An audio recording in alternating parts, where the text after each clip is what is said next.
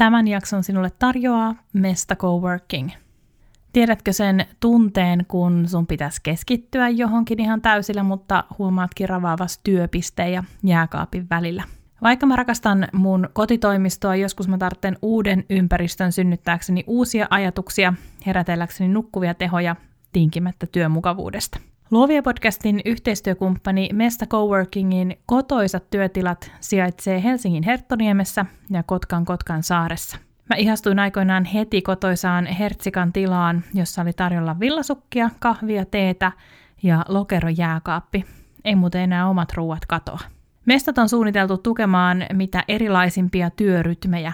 Sä pääset työskentelemään 247 ja voit solmia sopimuksen joko päivä- tai kuukausikohtaisesti. Näin korona-aikakaudella pitää tietysti mainita myös se, että mestalla huolehditaan siisteydestä erityisen hyvin ja turvavälit on myös helppo pitää.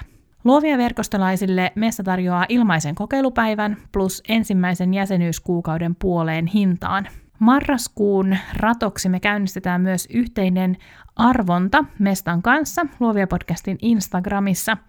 Siinä palkintona on viiden päivän passi Mestalle. Arvonta on voimassa marraskuun 24. päivään vuonna 2020 asti. Osallistu siis meidän Instassa. Kuuntelet Luovia podcastin jaksoa 119.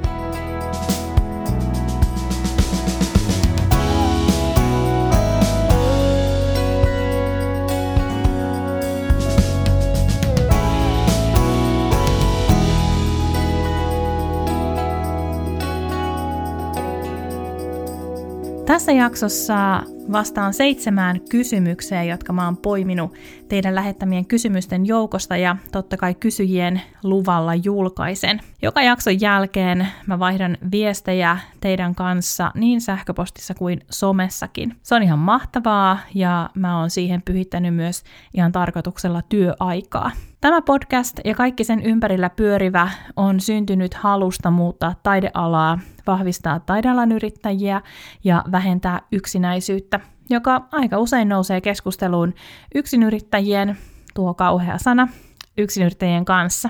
Vuosien vieriessä, jaksojen vieriessä on tullut selväksi, että olisi hyvä, jos yksittäisten viestittelyjen lisäksi voisi auttaa mahdollisimman monia. Harvoin meidän mietintämme ja kysymyksemme on kovin ainutlaatuisia kuitenkaan. Tästä samasta syystä mä aloitin uudestaan viikoittaiset IG-livet, eli joka torstai kello 15 me tavataan Luovia podcastin IG-tilillä. Tämä jakso antaa osvittaa myös siitä, mitä muuta tulevaisuudessa tapahtuu me aloitetaan nimittäin videosarja, jossa mä vastaan tai jos mä en itse tiedä vastausta, niin joku toinen vastaa teidän lähettämiin kysymyksiin. Tässä jaksossa on esimakua siitä, millaisia kysymyksiä on luvassa, millaisia vastauksia on luvassa. Jatkossa sitten myös käsitellään muita aiheita, kuten brändihallintaa. Nämä on tämän syksyn aikana mulle lennähtäneitä kysymyksiä. Jos sulla on joku kysymys mielen päällä ja sä uskot, että mulla olisi jotain sanottavaa siitä aiheesta, mä osaisin sua jotenkin auttaa, lähetä se mulle joko sähköpostilla nani at naniannette.com tai somessa. Hauskintahan olisi saada kysymyksiä videolla, sillä mä voisin suoraan leikata ne kysymyksiksi noihin IG-videoihin, mutta mä ymmärrän, jos sä et ole vielä siihen valmis. Tervetuloa Luovia podcastiin. Aloitetaan someen liittyvillä kysymyksillä ja mennään heti asiaan. Nimimerkki Tie ulos kaauksesta kysyy. Sanoit jossain jaksossa, että yksi ääni ja yksi viesti on tärkeitä somessa. Mutta mitä, jos viestejä on useampia eikä niitä halua karsia? Olen ihan jumissa oman Instan kanssa, koska tiedän, etten pysty hallitsemaan useampia tilejäkään. Mutta tämä nykyinen tilanne tuntuu kaaukselta. Kiitos erittäin tärkeästä kysymyksestä. Mä muuten keksin itse noin nimimerkit teille jos sellaista ei ole mukana, eikä semmoista juuri koskaan mukana ole. Mä ajattelen, että julkinen käsittely on kivempaa tehdä anonyymisti. Ihan ensin mä haluan kysyjälle sanoa, että hengitä. Kaosta taltutetaan hengityksellä ja strategisilla muutoksilla. ilman happea ei kuitenkaan voi löytää ratkaisuja. Mä sanon tämän siksi, että useimmat someen liittyvät kysymykset pyörii tämän samaisen aiheen ympärillä. Yhä useimmin me liitetään epäonnistumisen tunteita someen, vaikka me ollaan yritetty vaikka ja mitä. Ja mulla on teoria, mistä se johtuu. Se johtuu osittain siitä, että viimeisen viiden vuoden aikana some on täyttynyt someosaajista, somen ammattilaisista, somevinkeistä, somehaasteista, somekuplista, somestrategioista ja suunnitelmista ja vertailusta. Se on ihan hieno juttu, mutta on myös selvää, että eri puolelta tulevien ohjeistuksien ja vinkkien alle on tosi tosi helppo jäädä. Jos siis yrittää noudattaa kaikkia annettuja ohjeita ja muuttaa omaa tekemistään sinne sun tänne, on tosi helppo mennä sekaisin. Siksi vastaukseni onkin sulje muu maailma pois. Sulje muu maailma pois ja kuuntele itseäsi. Miksi sä teet sitä, mitä sä teet? Tässä kysyjä viittaa ilmeisesti jaksoon 101, jossa mä puhun omien somekanavien järkeistämisestä. Jos sulla ei ole mahdollisuutta pyörittää useampaa brändiä ja somekanavaa, on löydettävä mahdollisimman paljon yhtenevää näiden eri asioiden väliltä. Se on haastavaa, jos myytäviä palveluita on monia. Esimerkiksi henkilö, joka ostaa multa mentorointia, ei ole sama henkilö, joka palkkaa mut valokuvaamaan koiraansa tai hallinnoimaan yrityksensä sosiaalista mediaa. Sinnikkäästi mä kuitenkin pidin nämä asiat oman henkilöbrändini alla. Kysyjää mä ohjeistaisin vastaamaan rehellisesti näihin kysymyksiin. Mitä sä oikeasti haluat tehdä? Mikä on sun kannattavinta liiketoimintaa? Mitä sä haluat saavuttaa? Kun sä oot vastannut näihin kysymyksiin niin rehellisesti kuin suinkin voit ja uskallat, sä voit tarkastella sun sosiaalista mediaa. Julkaisetko sä tällä hetkellä asioita, jotka voi kuljettaa sua kohti sun tavoitteita? Vai poljetko sä paikallas? On nimittäin eri asia pyörittää somea kuntopyörän kuin polkupyörän selästä. Me voidaan tehdä hienoja somejulkaisuja, mutta jos ne ei vie meitä eteenpäin, me poljetaan paikallamme. Tässä vaiheessa esiin nousee se yksi viesti, yksi ääni. Jos meidän some on sillisalaattia, jos meidän Instagram on sillisalaattia, Facebook on sillisalaattia, jos me julkaistaan vähän sitä sun tätä, me edetään todella hitaasti. Ehkä jopa niin hitaasti, että me turhaudutaan. Kun me selkeytetään sitä omaa viestiä, päätetään ne aiheet, joista täällä meidän somekanavassa puhutaan, alkaa vauhti kiihtyä. Jottei tämä jäisi nyt tämmöiseksi etäiseksi pölötykseksi, niin loppuun konkreettinen vinkki.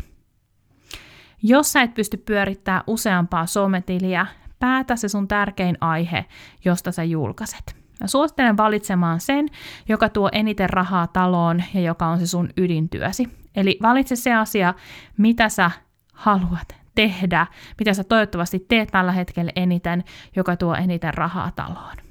Tämän jälkeen sä mietit, mitkä niin sanotut sivubrändit sä haluat pitää hengissä ja mukana. Määrittelet, kuinka usein sä niistä julkaiset. Tavoite on se, että sun seuraajasi varmasti näkisi niitä julkaisuja, jotka liittyy siihen sun tärkeimpään palveluun. Algoritmin vuoksi sillisalatti on kaikista huonoin vaihtoehto, koska mehän ei voida määritellä sitä, mitä meidän seuraajat näkee ja milloin. Eli ensi hengitys, sitten järkeistys ja lopuksi toiminta. Toinen somekysymys tulee nimimerkin huomioita henkisestä kasvustasi takaa. Tämänkin nimimerkin mä keksin itse. Kysymys kuuluu näin. Olen kuunnellut luovia podcastia alusta asti.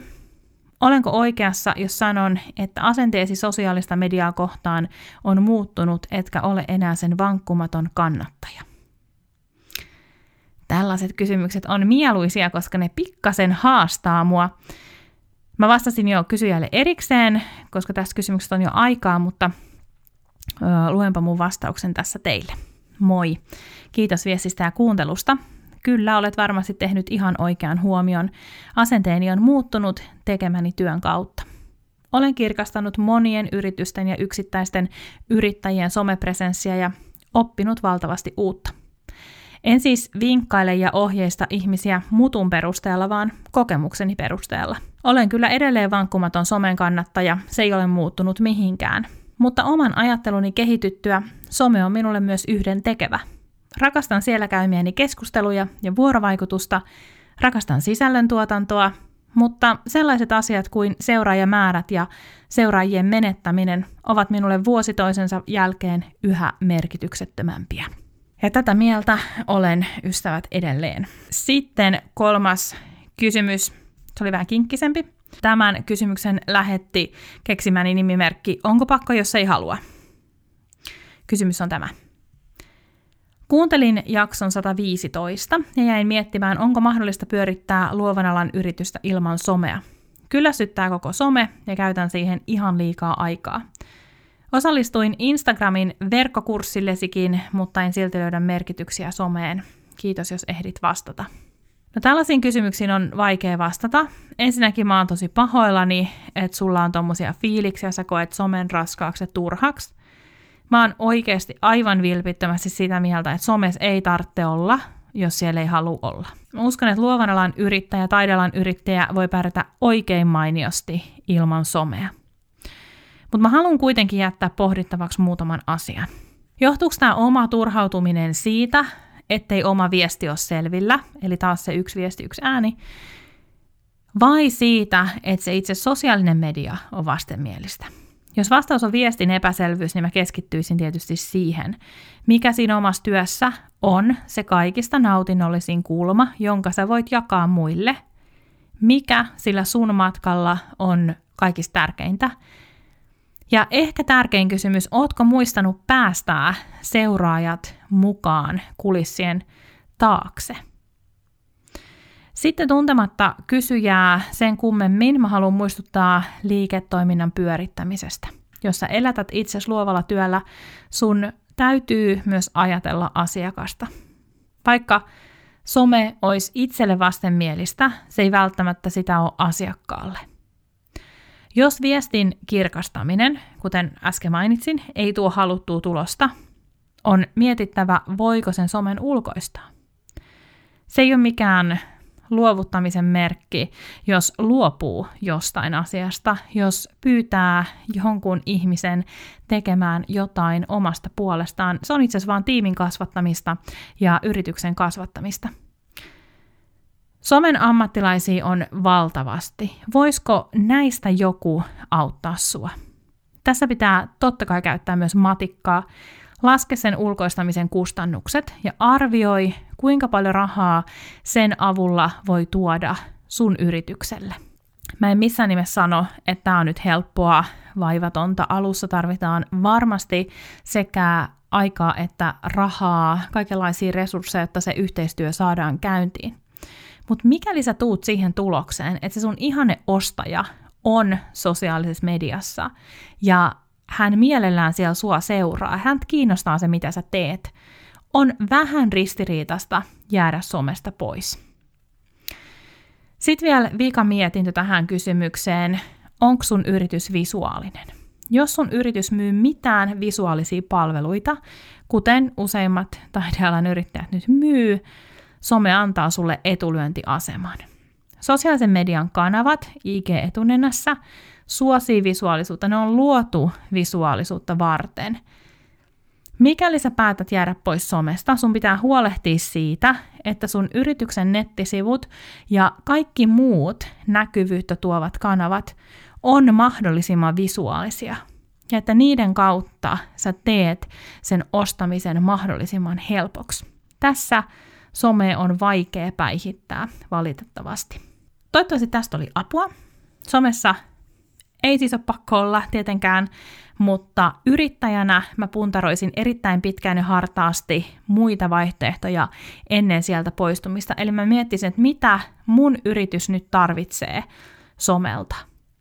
Somen ei tarvitse tuntua mitenkään erityisen mukavalta, ei se mustakaan aina siltä tunnu, mutta markkinointikanavina erilaiset somealustat on edelleen vertaansa vailla myös siksi, että ne on todella, todella edullisia. Siirrytään rahaa ja taloutta käsitteleviin kysymyksiin. Niitä tulee suhteessa aika vähän siihen nähden, miten paljon fyrkka laittaa meidät ajattelee ja tuntee ahdistumaan. Hinnoitteluun liittyvät kysymykset on suosituimpia. Ja niihin varmaan mulla on eniten sanottavaakin. Mä en ole mikään taloushallinnon ammattilainen todellakaan. Ensimmäinen rahakysymys liittyykin nimenomaan hinnoitteluun. Nimimerkki Rahan perässä kysyy näin. Kiitos hinnoittelujaksoista, niistä on ollut tosi paljon hyötyä. Mulla on ongelma hintojeni kanssa, kun tein sen perinteisen virheen ja aloitin tekemään työtä liian halvalla. Ihan hävettää olla yrittäjä, kun kaikki voi nähdä, kuinka halpa olen. Hintojen nostaminen pelottaa, koska en usko, että mulle jää yhtään asiakasta ja kuinka paljon nostan hintoja. Kiitos kysymyksestä rahan perässä. Ja ensimmäiseksi lohdun sana. Sulla ei ole mitään syytä hävetä. Mä ymmärrän sen häpeän tunteen. Mä oon itse kokenut sitä ihan vastaavassa tilanteessa, mutta sulla ei ole mitään syytä hävetä. Sun hinnat on nyt ne, mitkä ne on, ja that's it. Yritä ajatella niin, että sä oot kasvanut yrittäjänä, koska sä oot päässyt siihen pisteeseen, jossa sä pystyt nyt arvioimaan sun hinnoittelua ja sä huomaat, että tässä on ongelmia. Ennen kuin mä vinkkaan vastausta just tähän kysymykseen, mä kertaan nopeasti sen, mistä pystyy huomaamaan, että omat hinnat on liian alhaiset. Ensiksi, paukkuuko tunnit? Kuinka paljon vapaapäiviä ja lomaa sä pystyt pitää? Saatko sä laskut maksettua? Onko kalenteri tukossa? Vapaa-ajan ja oman korvauksen määrä suhteutettuna työmäärään kertoo paljon. Jos kalenteri on ihan tupaten täynnä, saat liian halpa.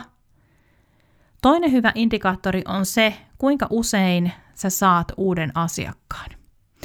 Brändikerroin on huomioitava, mutta niin myös se, ettei kaikilla tarvitse olla varaa sinuun. Jos kaikilla on varaa suhun, saat todennäköisesti se, joka kilpailee uusista asiakkaista hinnoillaan. Tämä taas vaikuttaa kielteisesti sun brändin kasvuun ja tietysti myös sun omaan jaksamiseen. Monesti nimittäin halvinta palvelua etsivät asiakkaat on niitä, jotka ei osta meidän visiota, vaan hinnan. Ja jos he on tyytymättömiä kuitenkin sit saamaansa palvelun, kun se visio ei kohtaa, kun he on tullut vain hinnan perässä, niin sulla menee mahdollisesti tuplasti enemmän aikaa sen yhden asiakkaan palvelemiseen kuin semmoisen asiakkaan palvelemiseen, joka haluaa ostaa vähän kalliimmalla just sitä, mitä sä myyt. Mutta sitten tähän nimenomaiseen kysymykseen. Asiakkaiden menettämisen pelko on ihan perusteltu, sillä erilaiset asiakasryhmät kuluttaa eri määrän rahaa. Kun hinnat nousee, osa vanhoista asiakkaista jää pois. Käsikädessä hintojen nostamisen kanssa kulkee aina markkinointi.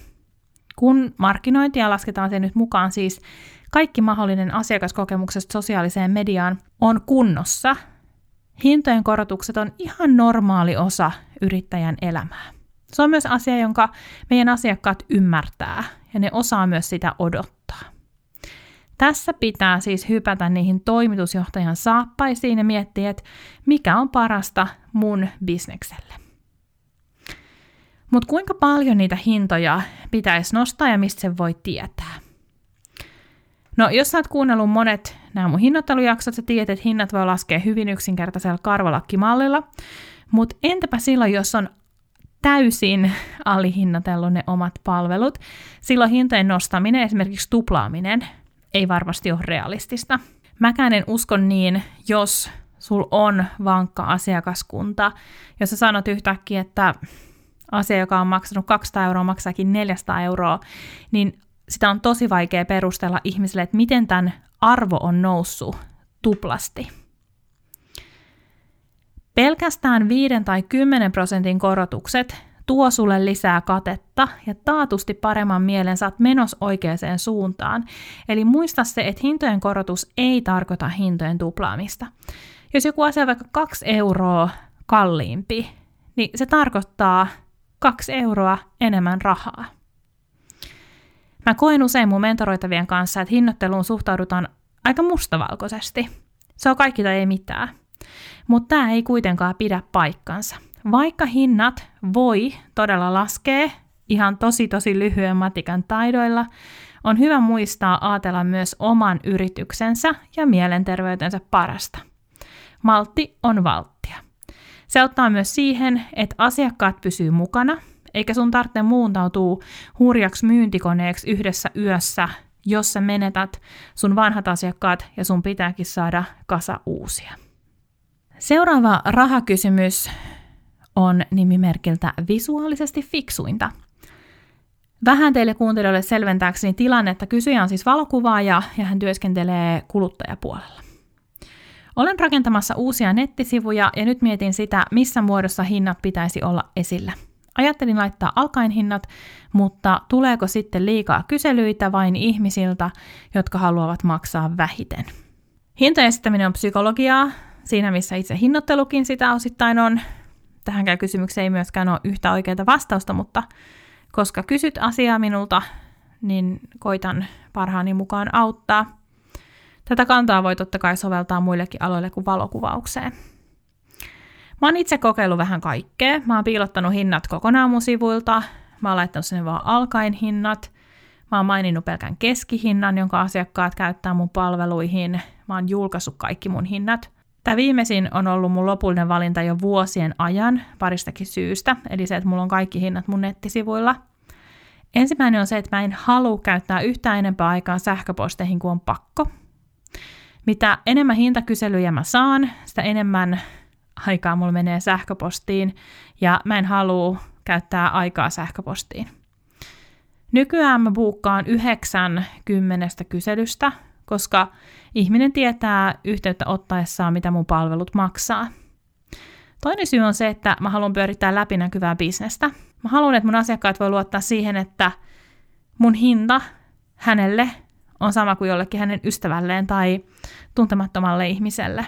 Ja sitten jotenkin näiden pohdintojen jälkeen mä oon ajatellut, että no, kaikkien hintojen pitäminen esillä on ollut ihan hyvä veto. Mä uskon, että noi alkaen hinnat todella vääristää ihmisten käsitystä siitä, paljonko palvelu maksaa, ja mä en itse käyttäisi sitä. On ihan eri asia sanoa, että ihmiset käyttää keskiväärin 800 euroa mun valokuvapalveluihin, kun sanoo, että mun palvelun hinnat alkaa 375 eurosta. Miksi mä haluaisin mainostaa mun halvimpia paketteja totta kai mä haluan myydä aina isompaa kokonaisuutta, koska mä haluan, että asiakas saa kaiken, mitä mä kuvaan. Ja sitten tietysti mä myös haluan myydä enemmän. Kaikki mun markkinointimuuvit, mitä mä teen, kaikki Facebook-postaukset, mitä mä kirjoitan, kaikki mun Instagram-postaukset, mitä mä kirjoitan, kaikki muutokset asiakaspalveluun, asiakaspolkuun liittyen, kaikki. Mä teen ne aina mielessä se ihminen, joka on mun ihane asiakas. Ja hyvin harvoin mun ihane asiakas on se, joka käyttää sen 375 euroa. Voi olla, aivan hyvin voi olla, mutta mä uskallan väittää, että aika harvassa bisneksessä se alkain hinta on se, jossa se ihane asiakas on. Totta kai sun koko hinnoittelutyyli voi pohjautua siihen, että sä haluat myydä sitä edullisinta pakettia, mutta silloin se ei varmaankaan ole niin sanottu alkaen hinta. Eli mieti, mitä tavoittelet, tee päätökset suhteessa siihen. Muista kuitenkin myös se, että kuluttajalla on oikeus nähdä selkeä hinnoittelu ja totta kai se myös helpottaa myymistä ja ostamista. Vika eli kolmas rahakysymys on tämä. Koen sielun sisaruutta kanssasi. Minäkin haluan muuttaa yritystäni siihen suuntaan, että saisin tehdä enemmän omaa taidetta ja minulle maksettaisiin siitä sydämen työstä, kuten sinä sanoisit. Koen kuitenkin ihan ahdistusta siitä, että joudun sanomaan ei tai lopettamaan joidenkin asioiden tekemisen ja tietysti se pelottaa, että miten saan ne rahat, jotka jää laskuttamatta muutosta tehdessä. No sielun sisar kuulostaa siltä, että olet isojen ratkaisujen edessä – Kysyjästä mä tiedän siis sen verran, että hän on toiminut yrittäjänä jo pidempään, minkä mä uskon nyt vaikuttavan myös näihin kasvukipuihin. Mä sanon usein, että ainoa pysyvä asia on muutos, ja sen huomaa hyvin niinä hetkinä, kun muutos pelottaa. Mä rakastan tätä kysymystä, koska todella se tulee niin lähelle mun omaa tämän hetkistä elämää. Kun mä reilu kolme vuotta sitten aloitin tämän podcastin, mun tavoite oli tehdä tästä liiketoimintaa. Alusta alkaen se oli mun tavoite. Mä tiesin, että se vie aikaa ja se vei puolitoista vuotta ennen kuin mä aloin saamaan välillisiä tuloja. Nyt kolmen vuoden jälkeen selkeä osa mun tuloista tulee podcastin kautta, sparrauksista, koulutuksista, verkkokaupasta ja muista vastaavista asiantuntijatehtävistä. Mulle merkittävin apu muutoksen hetkillä on ollut se, että mä ymmärrän muutoksen tapahtuvan hitaasti. Vähän kuin hintojen nostamisessa, myös tässä on tosi tärkeää huomata, ettei se muutos tapahdu yhdessä yössä, eikä sen tarvitse tapahtua yhdessä yössä. Mä oon toki puhunut aiemminkin siitä, että mä oon impulsiivisena ihmisenä tehnyt virheitä, ryhtynyt vaan tekemään jotain muuta, hylännyt hääkuvauksia ja menettänyt hirveästi rahaa. Tällöin ne tulot romahtaa hetkellisesti. On siis tärkeää tehdä myös jonkinlaisia suunnitelmia muutoksen johtamiseksi. Ihan kuten muutosta johdetaan pörssiyhtiöissä, sitä pitää johtaa myös näissä yhden naisen yrityksissä. Milloin lopullinen siirtymä on mahdollinen? Mitä pitää tapahtua? Missä järjestyksessä asioiden pitää tapahtua? Jos sä oot joskus ollut rinnakkain palkansaaja ja yrittäjä ja siirtynyt siitä hiljalleen yrittäjäksi, sä voit verrata tilannetta siihen. Nyt vaan sä teet sen muutoksen sun yrityksen sisällä.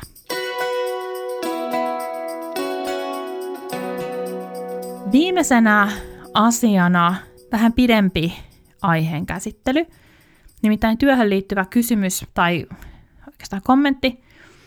Mä saan aika usein viestejä mun työpäiviin tai työtunteihin liittyen, ja se varmaan johtuu siitä, että, että niitä tulee somen kautta, koska siellä mä avaan omaa arkeani jonkun verran. Monesti siis mä juttelen myös teidän kanssa siitä, mitä te toivotte työpäiviltänne ja miten niitä tavoitteita kohti voisi työskennellä. Nämä on myös ne yleisimmät aiheet mun tämän hetken mentoroinneissa, mikä on tullut mulle itselleni vähän yllätyksenä, koska mä en koe olevani tässä mikään ekspertti, koska mä pidän itseäni vähän kaoottisena ihmisenä. Mutta mä ymmärrän, että mä oon onnistunut järkeistämään mun omaa arkeeni silleen, että mä oikeasti ihan aikuisten oikeasti nautin siitä vilpittömästi. Ja tosi moni haluaa järkeistää omaa arkeaan, enkä mä ihmettele sitä. Harva on yrittäjä sen takia, että voisi tanssia jonkun toisen pillin mukaan. Kolmanteen osioon mä haluankin nostaa yhden hyvän kysymyksen, jota mä pohdin erään kuuntelijan kanssa. Nimimerkillä Hard Day's Night. Mun keksimä nimimerkki, totta kai. Ihailen sitä, että pystyt ottamaan vapaata keskellä päivää tai tekemään töitä viikonloppuisin. Se ei ole kuitenkaan mahdollista lasten kanssa, jotka asettavat tarkat rajat. Haluaisin kuitenkin lisää vapautta kalenteriin, mutta se tuntuu vaikealta. Olen yrittänyt aamumeditaatiota, iltapäiväkävelyitä, teehetkiä, herännyt viikonloppuisin aikaisin saadakseni innostavan työtunnin, kun muut nukkuvat. Tuntuu, ettei tästä kuitenkaan ole mitään apua. Ihan ensiksi mä haluan sanoa, että mun tapa on vain mun tapa. Mulle tärkein asia yrittäjänä on oman kalenterini herruus tai rouvuus, eli mä teen lähes jokaisen päätöksen sen perusteella, että mä voin olla tyytyväinen mun arkeen. Mä arvostan vapautta, rahaa enemmän. Mä haluan ansaita sen verran, että mä en koe taloudellista painetta, mutta mä en ole missään nimessä valmis tinkiä mun hyvinvoinnista rahan vuoksi. Ja mä ymmärrän, että yrittäjänä tämä laittaa mut erilleen semmoisista yrittäjistä, jotka haluaa tienata paljon rahaa. Ja se on mulle ihan fine. Eihän se ole mitenkään minulta pois. Ja mä tiedän, että mulla on kollegoita, muita taidealayrittäjiä, jotka haluaa tienata, sanotaan vaikka 100 tonnia vuodessa. Mulla ei ole semmoista tavoitetta. Mutta edelleenkään se ei ole millään tavalla minulta pois. Ja se on tosi hieno juttu, jos joku kokee sen omakseen. Mutta me ihmiset ollaan hassuja siinä, että me vertaillaan meidän omaa tilannetta muiden ihmisten tilanteeseen. On siis ihan normaalia ajatella, että joku toinen pystyy johonkin, koska hänellä on jotain sellaista, mitä itseltä puuttuu, tai päinvastoin itsellä ei ole. On siis ihan yhden tekevää, puhutaanko me kamerakalustosta tai siveltimistä, ajasta, rahasta, lapsista, koirista. Niin kauan kun me keskitytään toisen tilanteeseen, me ollaan sokeita sille meidän omalle tilanteelle. Vai kuitenkin. Tärkeää on ainoastaan se, mitä me tehdään jo olemassa olevilla resursseilla. Miten me käytetään niitä hyväksemme, miten me kehitytään ja ajetaan meidän haluamaamme muutosta niiden avulla. Mä ymmärrän kuitenkin tosi hyvin sen, että omassa elämäntilanteessa, kun kaipaa sitä muutosta, on helppo katsoa ulospäin sen sijaan, että kääntyisi sisäänpäin. Sekin on luonnollista, ja niin mä teen itekin. Mä ymmärrän myös sen, että erilaiset elämäntilanteet vaikuttaa siihen, miten helppoa tai vaikeaa on hakea aktiivisesti muutosta ja ennen kaikkea haluamaansa muutosta. Että oikeasti tietää sen, että mitä mä haluan, mihin mä haluan, eikä vaan niin, että haluan jonkun asian muuttuvan. Mä haluan kuitenkin sanoa, että mä nostan omia aikataulujani esille ainoastaan muistuttaakseni siitä, että yrittäjän vapaus on mahdollista, jos ei jokaiselle, niin kuitenkin aika monelle. Vapaus tarkoittaa kuitenkin hyvin eri asioita eri ihmisille. Osalle yrittäjistä työskentely on vapauttavaa, vaikka voisi työskennellä milloin vaan. Osalle kellonajat ei merkkaa mitään, kun määritellään vapautta. Ja jos on sitoutunut myymäläaikoihin, niin silti voi kokea olevansa vapaa. Koska tässä saamassani viestissä viitattiin mun henkilökohtaiseen tilanteeseen, mä lyhyesti voin sitä avata. Mun elämä näyttäisi hyvin samanlaiselta, vaikka meillä olisi lapsia. Ja se johtuu siitä, että sekä minä että mun puoliso tehdään molemmat työajatonta työtä. Eli meillä on vapaa-päiviä milloin sattuu ja me tehdään puolikkaita päiviä milloin sattuu. Ja totta kai me pyritään siihen, että meidän kalenterit on synkassa, koska me halutaan viettää mahdollisimman paljon aikaa yhdessä. Tämä sopii mulle tosi hyvin, mutta edelleen mä ymmärrän, että tämän tyyppinen elämä ei sovi kaikille, vaan joku kaipaa enemmän rutiineita, enemmän semmoista tasasta samankaltaisuutta päiviinsä ja työaikoihinsa. Mutta loppujen lopuksi sillä, miten mä elämäni elän, ei ole mitään väliä kellekään muulle kuin mulle itselleni ja mun perheelle. Mä puhun omista ratkaisuista ihan mielelläni, koska mä haluan rohkaista ihmisiä etsiä sitä muutosta, koska mä tiedän, että kun mä itse siirryin palkansaajasta yrittäjäksi, niin mä rakastuin mun arkeen. Ja se oli just se muutos, mitä mä olin kaivannut ja halunnut. Mikään ei muutu, jos sä et tee jotain toisin. Se me huomataan myös tästä kysyjän viestistä. Hänhän on hienosti etsinyt muutosta ja kokeilu erilaisia asioita. Itse asiassa tässä jaksossa me ollaan jo puhuttu moneen otteeseen muutoksesta. Sehän on yksi tärkeimmistä aiheista, sillä kuten mä jo sanoin, se on myös ainoa pysyvä asia. Muutos, ainoa pysyvä asia. Hintojen tarkistamisessa on kyse muutoksesta, somen haltuunotossa on kyse muutoksesta, brändin kirkastamisessa on kyse muutoksesta, asiakaspalvelun parantamisessa on kyse muutoksesta. Oman arjen suunnittelu on ihan yhtä lailla muutosta. Mutta mitkä konkreettiset keinot aloittaja voisi vielä pistää testiin? Hän on kokeillut monia asioita, mikään niistä ei tunnu toimivan, mutta oletko miettinyt ja testannut näitä kahta asiaa? Mulla itselläni yksi tärkeimmistä asioista, jotka vaikuttaa omaan fiilikseen työviikon aikana, on se, että mä tiedän, mitä on tulossa. On viikkoja, jotka on ihan tukossa työjuttujen tai henkilökohtaisten menojen vuoksi. On myös viikkoja, jotka on tosi löysiä. Nämä ekaksi mainitut viikot ei lähtökohtaisesti poista vapauden tunnetta, eikä nämä toiseksi mainitut löysät viikot välttämättä sitä lisää. Tämän huomioon mä tein vuosia sitten, kun mä ymmärsin mun työtehtävien muuttuneen pelkästä valokuvauksesta asiantuntijatehtäviin, kuten tämän podcastin tekemiseen. No, uuden viikon aluksi, tai oikeastaan sunnuntaina, mä teen itselleni selväksi, missä mennään. Mä en käytä siihen paljon aikaa, Mä katon mun kalenteria, jonka rouva mä haluan olla, ja mä vähän fiilistä, että millainen viikko on tulossa. Mä tiedän, että henkilökohtaisesti eniten mun vapauden tunnettani nakertaa yllätykset. Jos sä siis et vielä suo silmäystä sun kalenterille uuden viikon aluksi, kokeile, oisko siitä hyötyä. Mä koen itse merkitykselliseksi sen, että mä voin tsekkaa mun kalenteria ja ajatella, että no tiistaina aamupäivällä mä teen pitkän pitkän metsälenkin koirien kanssa. Ja jostain kumman syystä se, että mun aamut on lähes identtiset niin työpäivinä kuin vapaapäivinä, korostaa mun vapautta.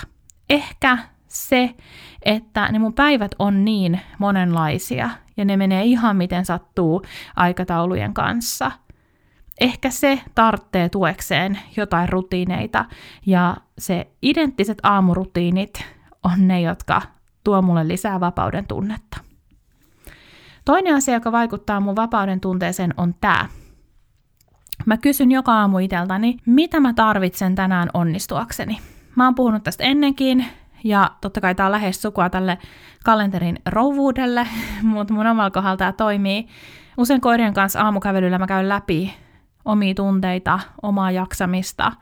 Ja mä tiedän sen, että on vapautta, mulle henkilökohtaisesti, on vapautta levätä keskellä päivää, on vapautta tehdä työtä tauotta, on vapautta pysyä tarkasti aikataulussa tai joustaa siitä. Ehkä sulla, joka nyt tätä asiaa mietit ja murehdit, vapautta voi aluksi olla ihan vaan se, että sallii kuunnella itseään. Rutiinin rakentaminen siitä vie ihan yhtä lailla aikaa ja kymmeniä toistoja siitä, että sallii itsensä kuunnella itseään. Mulla kesti vuosia ihan oikeasti sisäistää se, että mun omassa yrityksessä mä oikeasti määrään kaapin paikan. Siihen ei vaikuta mun puolison tulemiset ja menemiset, ei mun koirien tarpeet, ei mun ystävien tarpeet, ei mun äidin tarpeet, ei maailmanpoliittinen tilanne tai tilanteettomuuskaan. Siihen vaikuttaa mun tarpeet, mun toiveet, mun tavoitteet, mun sen hetkinen työtilanne ehkäpä. Mutta mä johdan tätä yritystä. Ja oli siis kyse siitä, että mä oikeasti sallin itselleni sen, että mä astun mun oman yrityksen johtoon häpeilemättä ja rohkeasti. Eli toisin sanoen, mieti, mihin asioihin sä voit vaikuttaa. Jos lapset pitää viedä futistreeneihin tai pianotunnille, kouluun ajaa viisi kilometriä tai hammaslääkäriin, totta kai se luo rajoja, jonka puitteissa pitää toimia. Mutta silti sulla on se sun oma työkalenteri, kaikki ne muut tunnit, joihin sä pystyt vaikuttamaan. Ehkä voisi sanoa, että kyse on asenteesta. Vapautta voi tuntea ihan yhtä lailla palkansaajana, yrittäjänä, kotivanhempana. Aina ei voi tuntea vapautta, mutta toisaalta ei siihen kannata käyttää kauheasti energiaa. Joskus me tunnetaan niin hirveästi vapautta, että se on ihan semmoinen kouriin tuntuva tunne. Joskus se on vaan pieni häivähdys, jopa sellainen muisto paremmista ajoista, vaikka niin kuin tiukan työputken keskellä, kun on pakko venyä, niin me ajatellaan, että mä oon tuntenut tässä työssäni vapautta, voi kumpa mä voisin tuntea sitä taas hetken päästä. Ja me tiedetään, että se on mahdollista, jos me ollaan onnistuttu järkeistää se meidän oma arki semmoiseksi, että me voidaan niistä tiukoista työputkista huolimattakin siihen rakastua. Tässä jaksossa me ollaan puhuttu somesta, rahasta, työstä. Kaikki aiheita yhdistää se muutos, mutta ehkä myös tämä vapaus. Vapauden tunne on jotain sellaista, jota olisi hyvä pystyä tuntemaan myös suhteessa sosiaaliseen mediaan. Ei ole mitään syytä kokea sitä jatkuvasti pakkopullaksi. Se saa olla kivaa, sitä voi tehdä niin monin eri tavoin, jotta se olisi kivaa. Vapauden tunne liittyy vahvasti myös talouteen ja hinnoitteluun. Kunnon korvaustyöstä vapauttaa meidät sen oman taiteemme palvelukseen, vapauttaa meidät tyytyväisyyteen. Kunnon korvaus vahvistaa meidän itsetuntoa ja saa meidät luottamaan itseemme huomattavasti enemmän. Ja sen vapauden eteen kannattaa tehdä töitä, mutta se työ kannattaa tehdä suhteessa itseensä. Kannattaa sulkea pois häiriötekijöitä, pysähtyä niiden omien tarpeidensa äärelle ja kysyä, että mitä minä tarvitsen tänään onnistuakseni. Kiitos, että kuuntelit tämän Luovia podcastin jakson. Luovia on puhetta taiteesta, yrittäjyydestä ja luovuudesta. Minä ja vieraani autamme sinua rakentamaan itsesi näköisen bisneksen, jota haluat vaalia, kasvattaa ja kehittää intohimolla eteenpäin. Mikäli pidit kuulemastasi, jatketaan juttua somessa. Löydät podcastin Instagramista at luoviapodcast ja minut tililtä Noni Annette. Liity myös Facebook-ryhmäämme Luovia Podcast Jälkihöyryt. Tosi faneille on tarjolla Luovia verkosto, jonka kautta pääset verkostoitumaan, osallistumaan miitteihin ja saat satunnaisesti lisämatskua minulta. Käy siis osoitteessa luoviapodcast.com kautta luovia viivaverkosto. Ai niin, ja muista tilata podcast.